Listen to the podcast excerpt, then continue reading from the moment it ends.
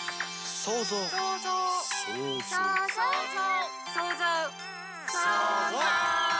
この番組はオリジナルミュージカルを制作興行する株式会社プロトピアの水島由紀奈とアシスタントの若生がお送りする創造妄想トーク番組です毎回本の一節を紹介しそこから着想を得て想像妄想した未来の社会や人の価値観の変化などを超主観トークでお届けしますそれでは今日もこととっていきましょう想像ことといレイディ皆さんこんにちは創造ことといラジオアシスタントの若生です株式会社プロトピアの水島由紀奈です前回はヒエラルキーはホモ・サピエンスが出現した時期どころかそれよりはるか前の霊長類種の時代から存在すると主張する人間の頭や心は序列が定められた集団の中で生きるよう設計されているのだという一節から主人公の座を他者に渡さず自分が人生の主人公であることを思い出させるようなお話の想像妄想を広げてお送りしました。今回はどんな一節でしょうか取り上げた一節を教えてください。はい今回の一節です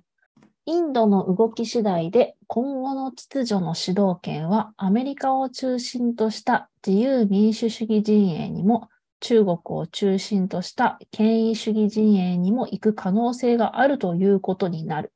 です。はい。インドが重要だっていうことかな。そうですね。はい。えー、とこの本は中央公論新社から出ている伊藤徹さんの「インドの正体未来の大国の虚と実」という本から引用した一節になります。本の概要はグローバルサウスの主役は中国からインドへこの厄介な国とどう付き合うべきか人口世界一 IT 大国として注目され西側と価値観を共有する最大の民主主義国とも冷賛されるインド。実は事情通ほどこれほど食えない国はないと不信感が強い。ロシアと西側との間でふらつき、カーストなど人権を侵害し、自由を弾圧する国を本当に信用していいのか。あまり報じられない影の部分にメスを入れつつ、綺麗事抜きの実像を検証する。この厄介な国とどう付き合うべきか、専門家が前提から問い直す老作ということです。厄介な国、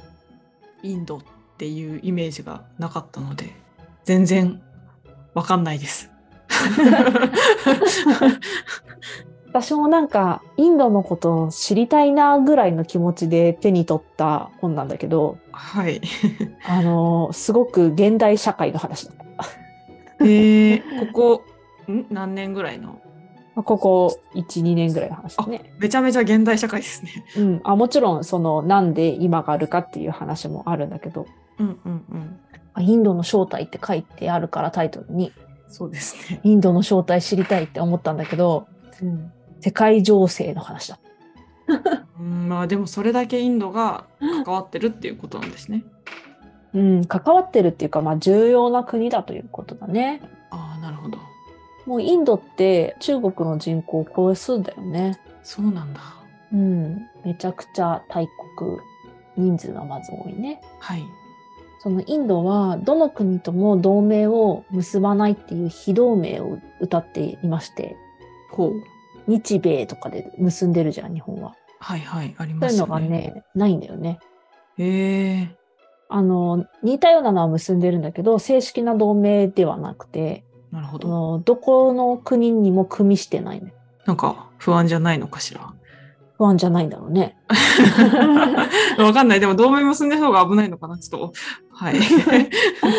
いや、同盟を結んでる方が危ないという考え方もやっぱりあると思うし、うんうん。インドはすごく自分たちだけでもめちゃくちゃ大きい国だし、うんその、交通の要所だったりとか、うんうんうあん。の海も要所だったりとか、いろいろあって、他の国に結びたいって言われて、言い寄られる側なんだって。そっか。モテモテなんだよ。うん。経済圏もね、どんどん大きくなってるから、はアい。メリカもロシアも、まあ、インドを仲間に入れたいと思ってるけど、うん全然一筋縄にはいかない国ででインドは自分の国の利害で今動いてて、ウクライナに戦争を仕掛けてたロシアを非難するような決議では毎回棄権してるし、ロシアからね、安く原油を買ってたりするの ね。らしいです。で、本当ほそもそもインドってどんな国なのか全然よく分かってなくて、うんうん。この本に載ってた限りで説明すると、インドは最大の民主主義国家ですっていうのを売りにしてて、はい。インド人は日本人とは対照的に自己主張が強いことで知られています。そうなんだ。国際会議の司会者はいかにインド人を黙らせ日本人に喋らせるかが成功の鍵だという有名なジョークがあるそうです。えー、初めて聞きま した。ずっと喋ってたね。インドという国を一つの国として捉えない方が良いだろう。日本とは違い、インドは広大な土地を有する。そして中国に比べると、宗教、民族、文化などの多様性が極めて大きい。インド人というのは同じ言葉を話し、同じ料理を食べ、同じ衣服を着る人々ではない。そうです。えなんかね、地域ごとに与えられた権利が大きくて、条例とかも地域ごとに全然違うんだって。ー、与えられた権利が大きいっていうのは、その地域で決めていいよっていう範囲が広いってことですかそうそうそうそう。多分税率とかも。あ一律じゃないんですね、国の中でね。へえその日本の政府が決めたことと地方自治体が決めたことっていうのがあるじゃん。は日い。本だと。その地方自治体が決められることの方が多いってことだね。へえなんか不思議な感じしますね。だからそのインドでビジネスやるのは難しいらしくてこっちでうまくいったからあっちでもっていうのはなかなか適用できないんだってじゃあ、本当に地域が国みたいな 感じそうそうそう、で、国境あるみたいなうん、思った方がいいんで結すね。局その同じインドでも言葉も違うかもしれないしうんうん宗教も違うかもしれないし、全然違うらしいですへえ知らなかった。とはいえインドの政治指導者たちが事あるごとに世界に向けて強調するのはガンディーの国というアピールだそうです。非暴力を実践した平和主義者であり宗教間の融和を集いたマハトマ・ガンディーはインドのモラル、良心を体現する偶像として位置づけられています。良心って良い心ね。じゃあ宗教とか文化とか地域によって違うけどそのモラルみたいなところはみんな同じものを持ってるってことなんですかね。と政治指導者たちは主張しているらしい。なるほ ど。実態はわからんが。そう実態はわかんないけどインドの政治家たちは自分たちの国をそうだって言っていると。ほうほうほうで、えーヒンズー教徒が人口の8割を占めていてそれ以外にはイスラム教徒の人たちがいるんだよね。だけどその人数はパキスタンとかバンクラディッシュの人口にあの匹敵するぐらいの量がいるんだってイスラム教の人がね。とムスリムって言うんだけど今の政府じゃなくて前まで国政を担ってた国民会議派っていう与党当時の与党はうんうんムスリムなどのマイノリティを阻害するような政策は国民統合の観点からすべきではないというインドの政治の主流の考え方があって国民会議派がインドに混在する宗教を対等に扱い政治利用をすることを慎むセキュラリズムを国是としたっていうふうに書いてあってセキュラリズムっていうのは結局いろんな宗教を持ってる人たちがいるから、えっと、その宗教で国を統一するっていうことをやめましょうねっていろんな宗教を対等に扱いましょうねっていう政教分離主義を国是にしたんだってへえすごいいいじゃんって思うじゃん。はい思ってました。うん、だけど今の政権はこの常識に真っ向から挑戦している政権でナレンドラ・モディ・インド人民党っていう政党が与党なんだけどはい。この同党はあのマハトマ・ガンディを暗殺したゴドセを生み出した過剰なヒンドゥー宗教団体民法奉仕団を主体として創設されたそうです。えなんか大丈夫なのか。大丈夫なのかって状態だよね。で、これがね、あんま大丈夫じゃないみたい。でも与党にまでなったんですよね。そうそうそうそう。結局、なんでガンディーが暗殺されたかっていうと、うんガンディーはヒンズー教もイスラム教もどっちも人じゃんみたいな感じだった。うんうんインドも人じゃんって言ってパキスタンと分離することを反対してたのようんはい当時、パキスタンという国ができる前はインドだったわみんな。あそうだったんだ。はい、そうでイスラム教の人たちがパキスタンっていう国を作ることをあのヒンズー教のインドの人たちが賛成してたんだけどガンジーは反対しててそんな国を分けたらダメだよってインドっていう国を分けたらダメだよどっちも同じインド人じゃんって言ってたのねだけどこの過激なヒンドゥー宗教集団のゴトセっていう人が結局そのヒンドゥー教とイスラム教を一緒にするなんてって言って摩擦しちゃったのね。はあなるほど。という政党なのでヒンドゥー教推しなんですよ。うんうん。だからインド国内のイスラム教への弾圧を始めちゃってるのね。あら。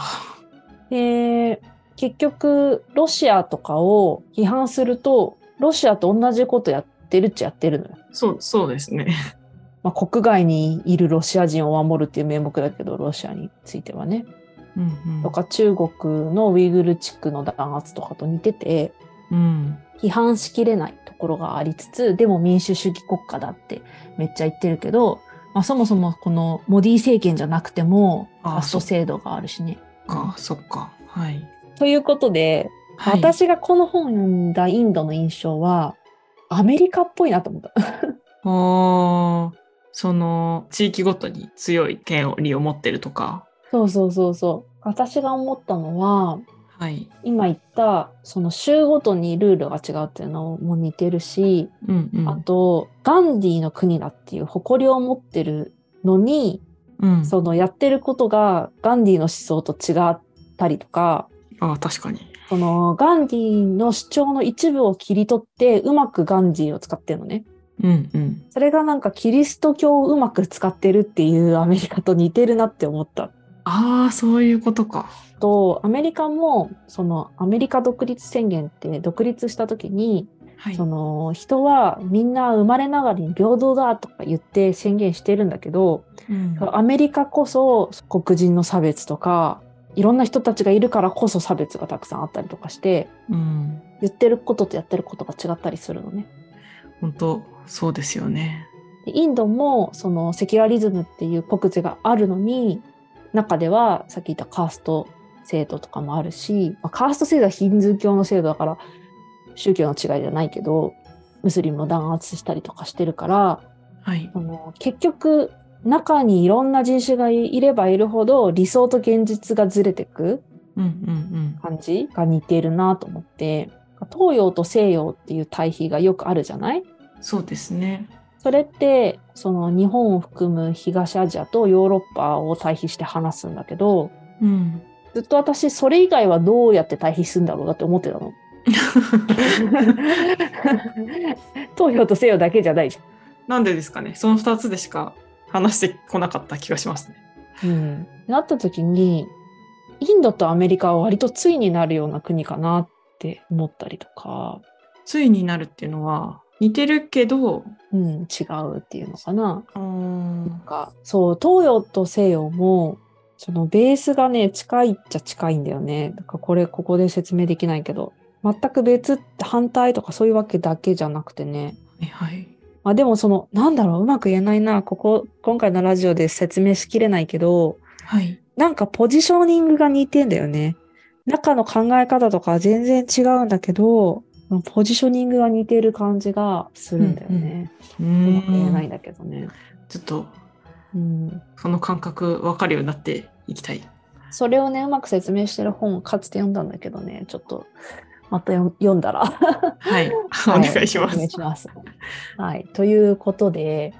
まああの今日の一節は結局のところそういうインドが、まあ、どっちにつくかっていうので国際的な情勢が変わるというかうんうんうん。例えばインドがアメリカ側についたら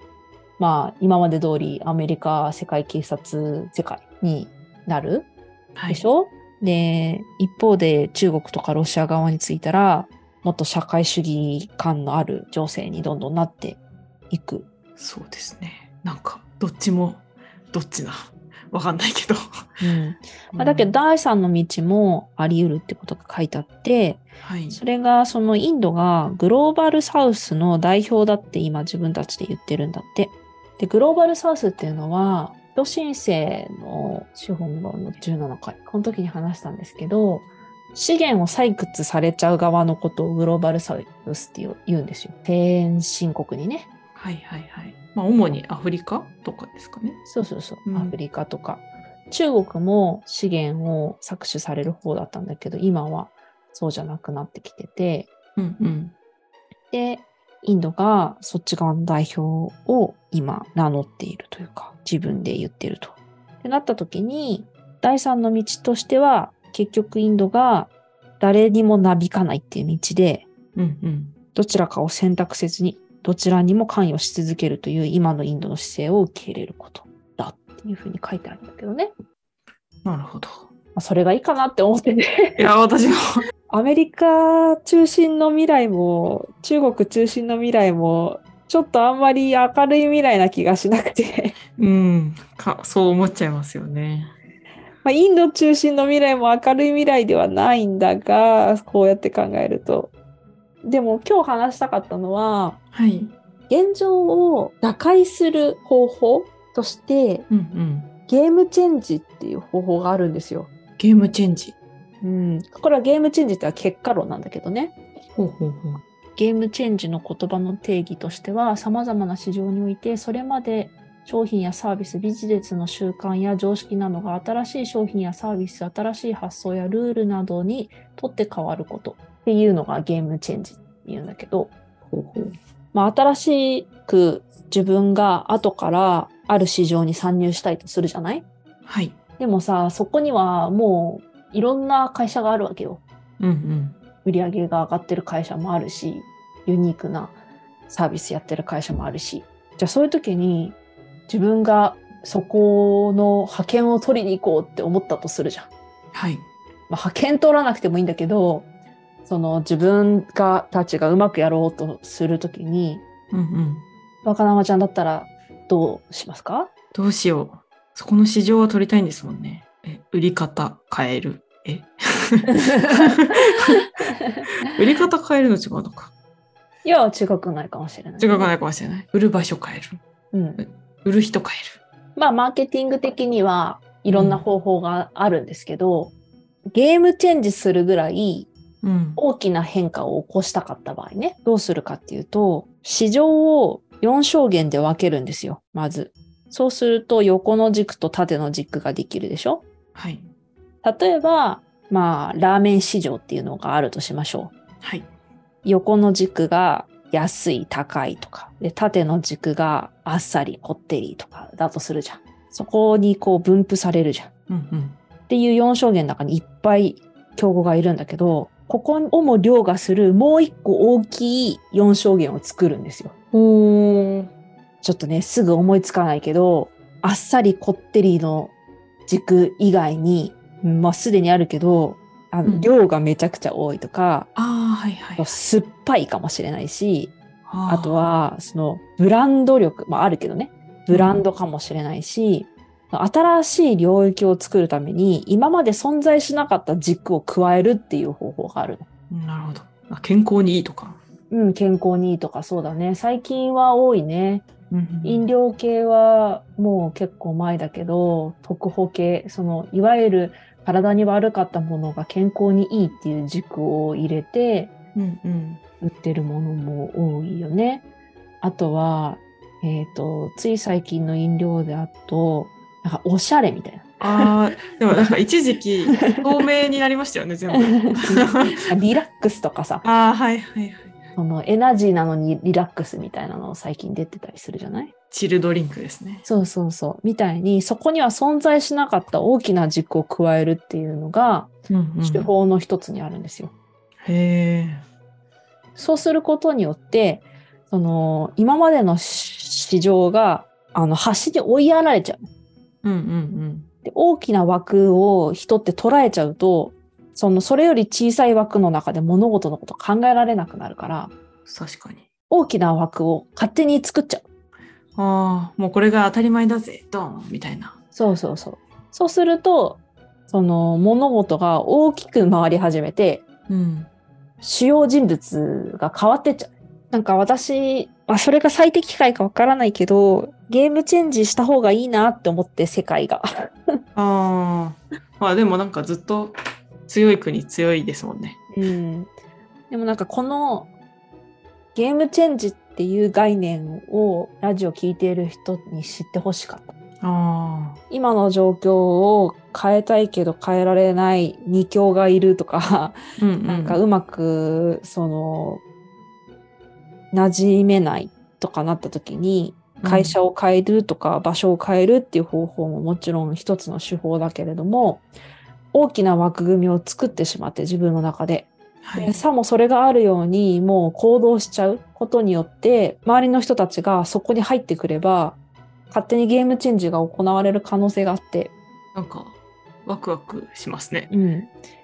やっぱりその一番最初の4証言の中に自分が閉じ込められてるって思うともう逃げ場がないような気がするじゃないうん。でも作っちゃえばいいの大きい世界打っちゃえばいいっていう感覚選択肢があんまりなかったかもしれない。そうそう作っちゃえ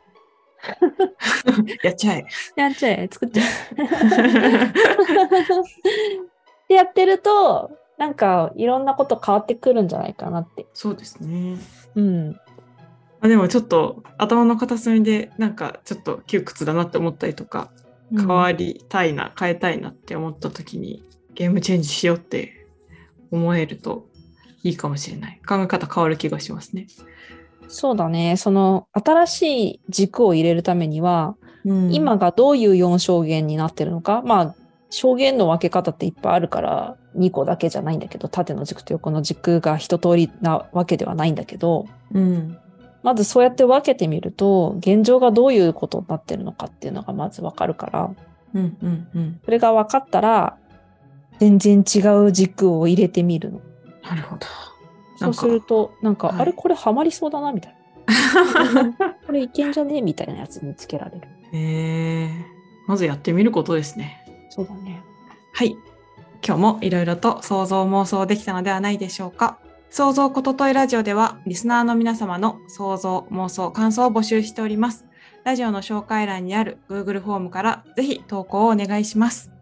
来週は大水正義さん、アースチェンジ、近未来の警告書を題材に妄想トークを繰り広げます。お楽しみに。想像ことといラジオは毎週木曜朝7時に更新予定です。ぜひフォローをお願いします。さて、いかがでしたでしょうかぜひリスナーの皆様の感想、想像、妄想も聞かせてください。また、株式会社プロトピアでは、この番組から着想した小説やシナリオを制作してくださる仲間を随時募集しています。興味のあるテーマで作品プロットを構成し送ってください。いずれもラジオの紹介欄にある Google フォームから受け付けています。お便りをお待ちしております。それではまた来週